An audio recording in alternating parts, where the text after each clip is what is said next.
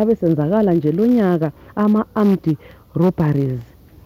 Siqale ngendaba ikamhla ka-21 march 2022 ngabo-7 ntambama imuli zihlalele nje belomntanabo omncane omunye wangikhona omncane wangikhona ele-3 years enkulumane. Kwabe sebethelekile ofeleba abathathu bethwele imbhobho. Bayafika nje lapha endlini bayabakhombela. Ecineni kwako konke bayaphuma le-15,000 rands le-50 US dollars bahambe. Laba bantu abathathu sebabanjwa bagwejwa iminyaka engu-12 mhla ka-30 may 2022 ababili-ke lapha bangena esupermarket yakohamara bethwele imbhobho babamba abantu khona lapho bahamba bakwanisa ukutshontsha imali engange-11 000 us dollars le-6 000 rands lema-5 000 zimbabwen dollar. Layo yonke into abayidobhayo khona lapho bakhahle khahlela abantu basuka lapho bahamba. Mhla ka-22 may 2022 ngabo-6 ntambama enye i-security company yagijima ngesikhulu isiqubu isiya-athenda to i-alamu eyayisikhalile ekhampanini yabo. Endleleni khona lapho akwaziyo ukuthi ngangaphi kwangikhona balahlekelwa ngumbhobho babuyela bazama ukuwusetsha bazama ukuwudinga bawuswela lo mbhobho wakhona asikawufumani. Ngolunye futhi usuku mhla ka-10 june 2022 omunye ubaba owayedrayiva evelela upane esiza kobulawayo wanika omunye wesifazana ilift. Uthe sisendleleni khona lapho owesifazana watsho-ke ibhastop yakhe wehla lesetsheli kalubaba. Phakathi kwelisetsheli kwakulombhobho kodwa umbhobho wangikhona wawuphakathi kwesetsheli ungemuva lapho kwakuhleli khona abanye abantu.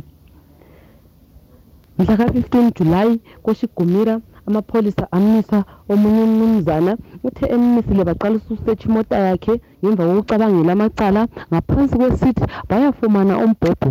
Bobabili laba bobaba emoteni bakhangelana ngoba bobabili benjalo kwakungela mnikazi walo mbhobho a-registered owner of this firearm. Bonke nje bakhangelana baqhuzulela amapholisa amehlo bengela lokuthi amaphepha kulo mbhobho ngokabani. Bonke bobabili umnikazi wombhobho wayengekho ngaleso sikhathi. Imbhobho le lenhlavuleli lezi zitholakala njani sezisezandleni ezirong izithola kanjani imbhobho le isizezandleni ezirong abanye balahlekelwe yimbhobho yabo ube usebenzisa wase uchiya nje buchapha engananzelele wasujojwa ngamasela. Abanye bagqekezelwe ezindlini kuma-gun cabinet abo baqhekezelwa bathathelwa imbhobho yabo. Abanye ilahlekile jenili ubuhamba ulawo usemzimbeni wakho wangawuzwa usiwa. Njengale ndaba ngaphambilini embengikhuluma ngaye ukuthi ubaba lo watshentshelwa emoteni. Abanye sikuyimvama yokuthi nxa usuphuma kumbe usufisa ukungena esitolo utithoko ngaphansi kwesithi. Amasela nxa esegqekeza abutha konke athathe lo mbhobho. Umbhobho wakhona ugcine ususiyadala amanye amacala ngoba ubekwe buchapha ngaphansi kwesithi. Abanye basuka bayema kwamanye amazwe bachiya ama-garmin cabinets abo ezindlini zabo. Abantwana basala baqheza bahamba bayahayisa umbhobho wakhona kumbe bahamba bayenza imishikashika yabo. Ngombhobho nalawo babele bewusebenzisa phandle bawubisele endlini. Bayewusebenzisa phandle bawubisele endlini. Ususezandleni ezirongo nxa usunjalo. Abanye yalahlekwa genuinely. Ube-reactor esemsebenzini umpopho wagcina usulahlekile. Izandla lapho uhambe wayawela khona usezandleni ezingayisizo.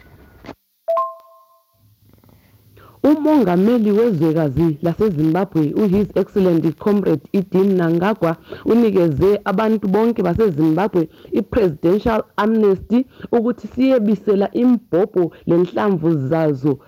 Lokhu kubalisela kumbe kugoqela laba bantu. Inkampani kumbe umuntu owaye-aplayele umbhobho ukuthi avikele ikhampani yakhe. Inkampani nxa isivaliwe kumbe ikampani seyavalwa biselanini lumbhobho ngoba awusekho emthethweni nxa usunjalo. Ama-representatives amankampani aphethe limbhobho kodwa amankampani akhona se-avalwa asibiselenini imbhobho leyo ngalesi sikhathi? Ama-members of gun clubs that are no longer active ubulilunga le-gun club awusekho active buyisela umbhobho lo at any police station eseduzane lawe. Ama-farmers ama-hunters kumbe ama-individuals who are no longer in the same positions as they were when they were applying for these firearms ubukuposition kumbe ubungufama kumbe ubunguhunter kumbe ngesikhathi lesi u-aplayela lumbhobho ubufuna ukusebenzisa ulutho thile. Now that you are not longer in that same position awusekho awusela mvumo yokuba uphethe lo mbhobho. Lawe siyakugqugquzela buyisela umbhobho lowo ama-firearm license holders se-abhubha sebadlula emhlabeni. Izihlobo ziloko ziphethe lumbhobho. Akusekho emthethweni asibuyiselenini lumbhobho at any police station. Ama-legal firearm holders futhi akaselakho lokhuyana aye ku-aplayele esitsho ukuthi lumbhobho ngizasebenzisa ulutho thile. I no longer have that thing engangifuna ukusebenzisa lumbhobho. Ubuyisele epolice station lumbhobho awusela mvumo yokuthi ube uloko uwuphethe. Ngiqonqosele futhi lapha. Ukuthi imbhobho wena ongasoze uyewubisela ngubo owakho usemthethweni kawuhlale u-under lock and key. Njengamapholisa siyabhoda ebantwini bonke esilama-registers ukuthi balawo imbhobho. Kayihlale under lock and key. Siyabhoda we are inspecting ama-gun cabinet inspector nje lako konke ama-routine checks esihlala siwenza. Umbhobho futhi masingawujiyi ngaphansi kwesithi sibalile ngaphambilini ukuthi inkulakatha zezigidi lezigidi ebezizenza ubulawayo ukuthi aphumelele zihambile zatshontshwa inkampani lezihlobo zethu ezinye zihambile zadlula emhlabeni ngenxa yembhobho le esezandleni ezingayisizo. So zulukandaba sebenze ndawonye ukwenzela sithi ubutha lobu sihambe sikwanise ukubucontainer umbhobho bathandekayo awatshwa elifeni. Nxa umuntu ethe wadlula emhlabeni umbhobho kawuyebiselwa nxa ulesifiso sokuba lawo hamba uye u-aplayela hamba uyengena i-vetting process yawo yonke. Ngoba umuntu esasimazi lokuma kwakhe ngulo obe u-aplayele hhayi wena akuhlalwa dale lapha kuthiwe khona wena mfana omdala ngusuzasala lewo lombhobho kababa wakho. Akuvumi ke lokho umbhobho uyabuyiselwa. Nxa lifisa ukuthi liwusebenzise njengoba inkampani kumbe yiloba yini elalikusebenzisa lifuna ukuthi kuqhubeke lo ozafisa ukuthi abe layo kayingene i-vetting process yangikhona yonke. Ngabona lapho bathandekayo ngichasisile kawuyatshwa njengempahla ukuthi ijini leli sinika ubaba omncane kumbe lokhu sikunika ubani. Umbhobho uyabiselwa umuntu ayevethwa kutsha umbhobho ma ungahlali khatshana lawe nxa unguhamba lawo. Like lo sikhulume ngawo ngaphambilini ukuthi usempahleni usezikhwameni ekulahlekeni kwesikhwama sekulahleke umbhobho. Ekucineni kwako konke kugcine abantu sebehambe babulawa imali zahamba zatshontshwa ngenxa yokuthi siwubeke butshapha asiyibekenini kuhle limbhobho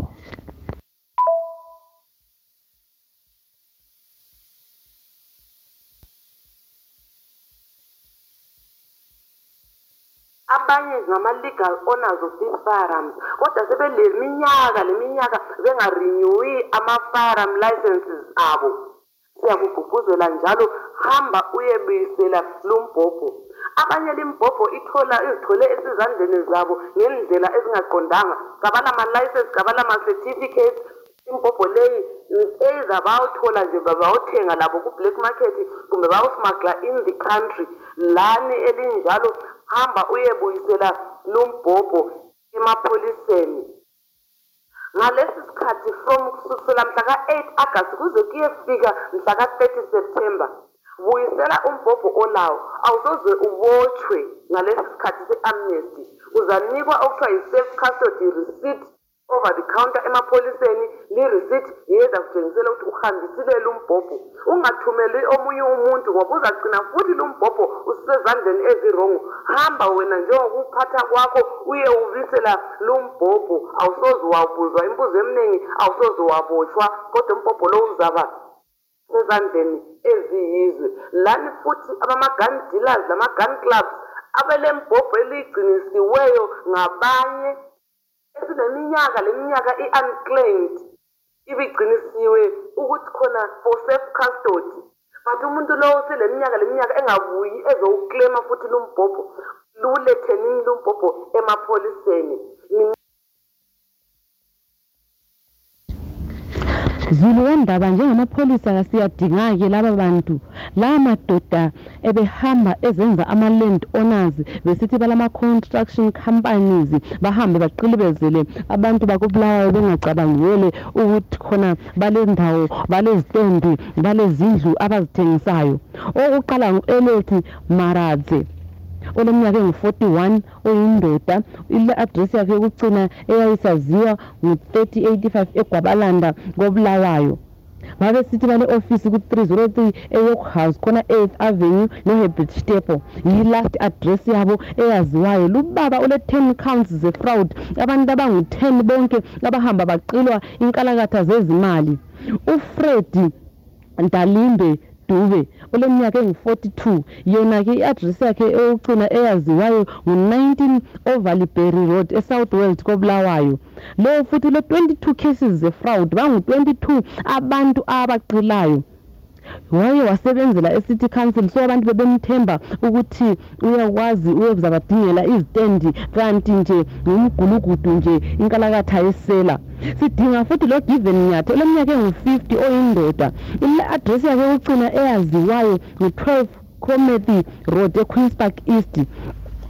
Lowu-ke ulama-cases angu-10 awe-fraud futhi laye ebehamba ezenza ukuthi khona ulama-shops arentisayo ulama-restaurant ulani ulani. So abantu abaningi bebemthemba bahambe bamnika inkalakada zezimali. Ekucineni kwako konke ethi tuyananzelele siyaphaphama umuntu ifoni azisangeni ihofisi ayisekho lapha efika khona akwenze lokhu. Nxa ubazi kumbe ule-information engasisiza thina njengamapholisa chaya ucinga kulinamba engizayibiza chaya ucingo kulinamba u-02922 02922 78446 78446 ngiyaphinda njalo yi-cid crime division CID Commercial Crime Division. Chaya linamba omunye angasizakala. Ngiyabonga bathandekayo wathi khona yena udinga imali eningi ufuna ukutshintshelwa ama-runs into US dollars. Wasebiza nje omunye umuntu lapho esibabiza ngokuthi ngosiphatheleni ukuthi woza ngingapha emashopsi angapha. Bathi befika eliftini ukuthi asiqanise siye ehofisini yakho wasekhipha i-electric shocker wazama ukushokha lubaba kodwa isikhwama wayesiphethe. Uthe sesazama ukubaleka lwana waphaphama wascreama. Abantu basebememeza basebebizana bonke hawu bamenza esamehlo abantu bakobulawayo. Kodwa siyaxwayisa zulu kandaba ukuthi nxa selimbambile umuntu kanjalo mletheni emapholiseni.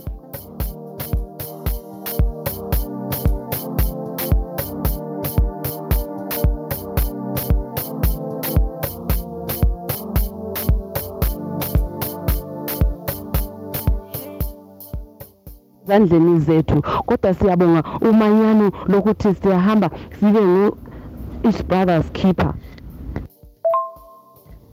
Asebenzile-ke amapholisa akobulawayo abopha utimothy sibando leminyaka engu-27 owenewton west owayengugarden boy kwelinye indlu owahamba wangena wagqekeza watshontsha umbhobho watshontsha futhi lempahla zikabasi wakhe. Waphuma ele-4000 us dollars le-4000 pula. Amapholisa asebenza-ke ambopha lutimothy sibanda ahambile futhi amapholisa abopha uloveson zunga oleminyaka engu-18 owenkulumane owahamba warepha umntwana kalandlord wakhe ngo-april yaze yadiscoveka indaba yakhe khathesi nje mhlaka-2 agasti. Ukudzayi mthasa laye ubotshiwe kukanye lomfowabo ulawrence mtwasa ngekhesi yefraud laba babili abafana bakomntasa bazama bacabanga icebo lokuthi bayetshontshela omunye ubaba ukuthi bahamba besiyamtshela ukuthi baledili labo abalenzileyo bawine i-contract bafisa ukuthi athi-partner with them. Kukanti akulanto enjalo bebeproducing ama-fake documents kuphela kuphela. Siyabonga lubaba wahamba walimuka wahamba waqalisa ukuverifya ukuthi linto iliqiniso yini. Yikho lakho sikugqugquzela futhi osomabhizinisi ukuthi ungakhangwa yikuthi khona i-profit ozayenza ekucineni kwako konke. But investigate dig deeper ukuthi linto iliqiniso nxa into uyikhangele is too good to be true. Qala udige deeper ukwenzela ukuthi khona ungadliwa phela ngabo labofeleba laba. Ahambile futhi amapholisa abopha uthabo mpofu o-attempted murder. Owahamba wathi khona yena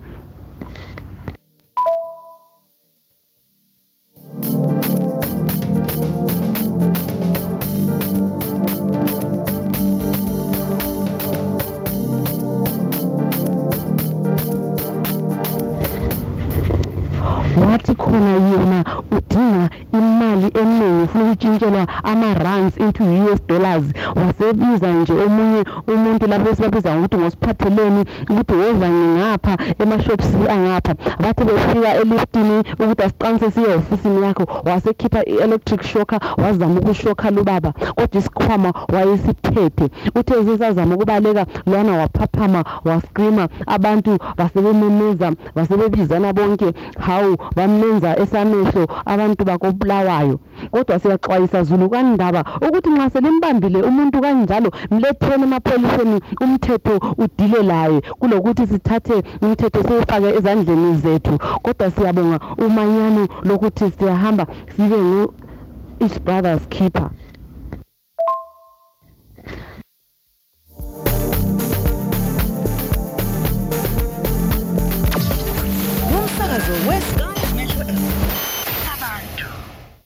Builder's Choice Hardware, the one-stop shop for all your building materials, including cement, industrial bricks, concrete blocks, Makoro bricks, paint, roof sheets, tiling equipment, and plumbing materials. Under the same roof, we do borehole solarization services, having pumps and panels installed. Visit us today at number 62 4th Street between 4th and 5th Avenue, Bulawayo. Call us on 0782 357 681. Landline 0292 261 225. Builder's Choice Hardware.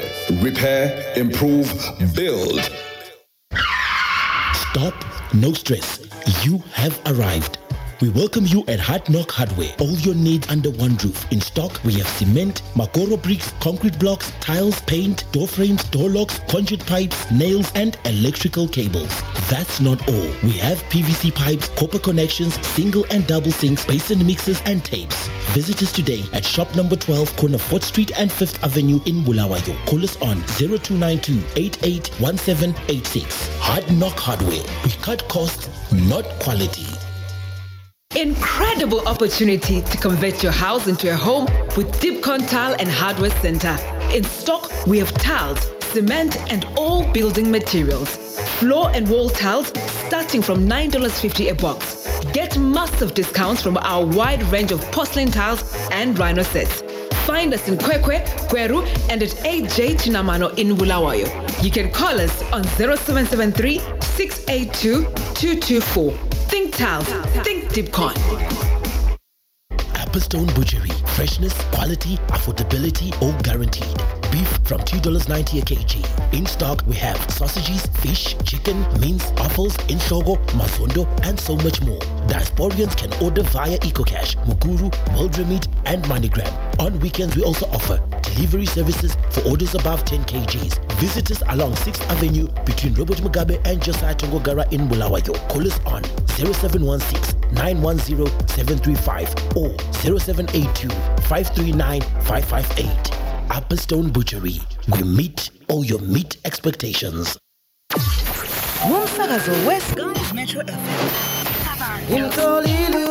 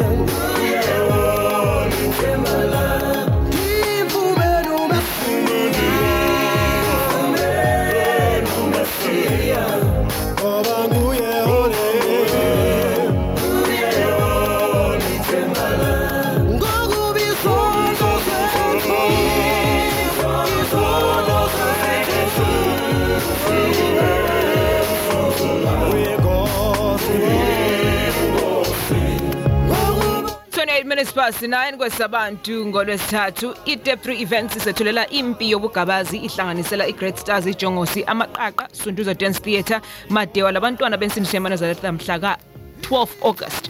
Uh, ivenue National Art Gallery of Zimbabwe kobulawayo kuqala ngo5 pm. Advance tickets are going for 5 US dollars kumbe 100 rands. Egedini kebe kuyi 10 US dollars kumbe 150 rands.